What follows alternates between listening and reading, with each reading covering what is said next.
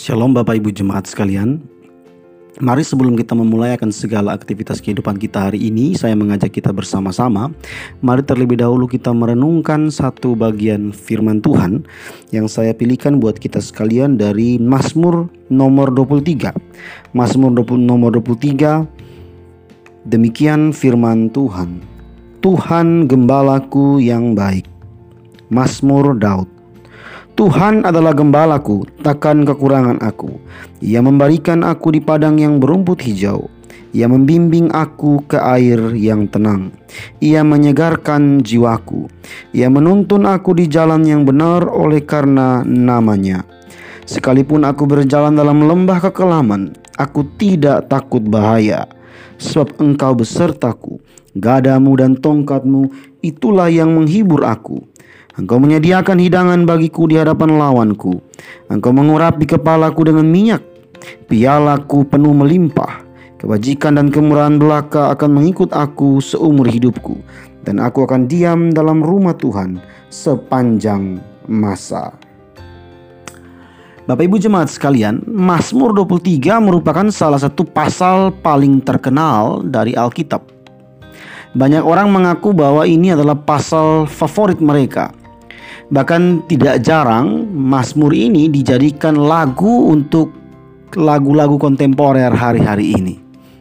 Mazmur ini dapat dibacakan atau dikotbahkan dalam berbagai peristiwa, pernikahan, penghiburan orang sakit, pelayanan, kedukaan dan kematian serta peristiwa sehari-hari lainnya. Seperti saya katakan tadi, beberapa lagu telah digubah dari Mazmur ini dan menjadi sangat populer. Jaminan penyertaan dan pemeliharaan Tuhan yang digambarkan dalam Mazmur ini memang merupakan dambaan semua orang percaya. Dari salah satu penelitian terhadap ayat ayat 5 ini diketahui bahwa piala di sini menunjuk pada satu batu besar yang dipahat atau dilubangi dan dapat memuat air hingga 150 sampai 188 liter serta difungsikan menjadi tempat minum domba-domba. Tiap petang sang gembala akan menyediakan gentong batu ini bagi domba-dombanya.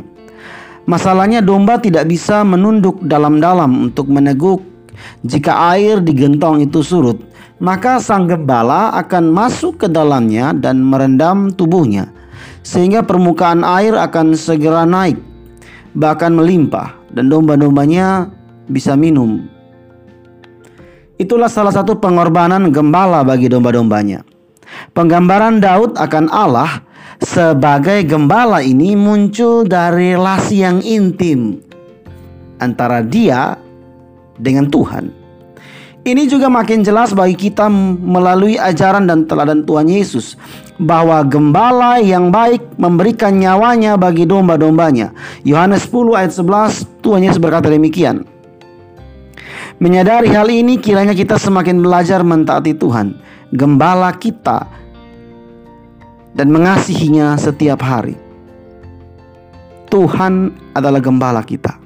Mulailah hari ini dengan mengandalkan Dia, Sang Gembala Agung yang memelihara hidupmu dan hidupku. Tuhan beserta kita Tuhan tidak akan pernah meninggalkan kita sebab dia adalah gembala yang baik. Gembala yang baik telah memberikan nyawanya bagi domba-dombanya. Yesus telah memberikan segalanya bagi kita. Saatnya sekarang adalah bagi bagian kita. Maukah kita mengandalkan dia? Mulailah hari ini dengan mengandalkannya. Tuhan Yesus memberkati.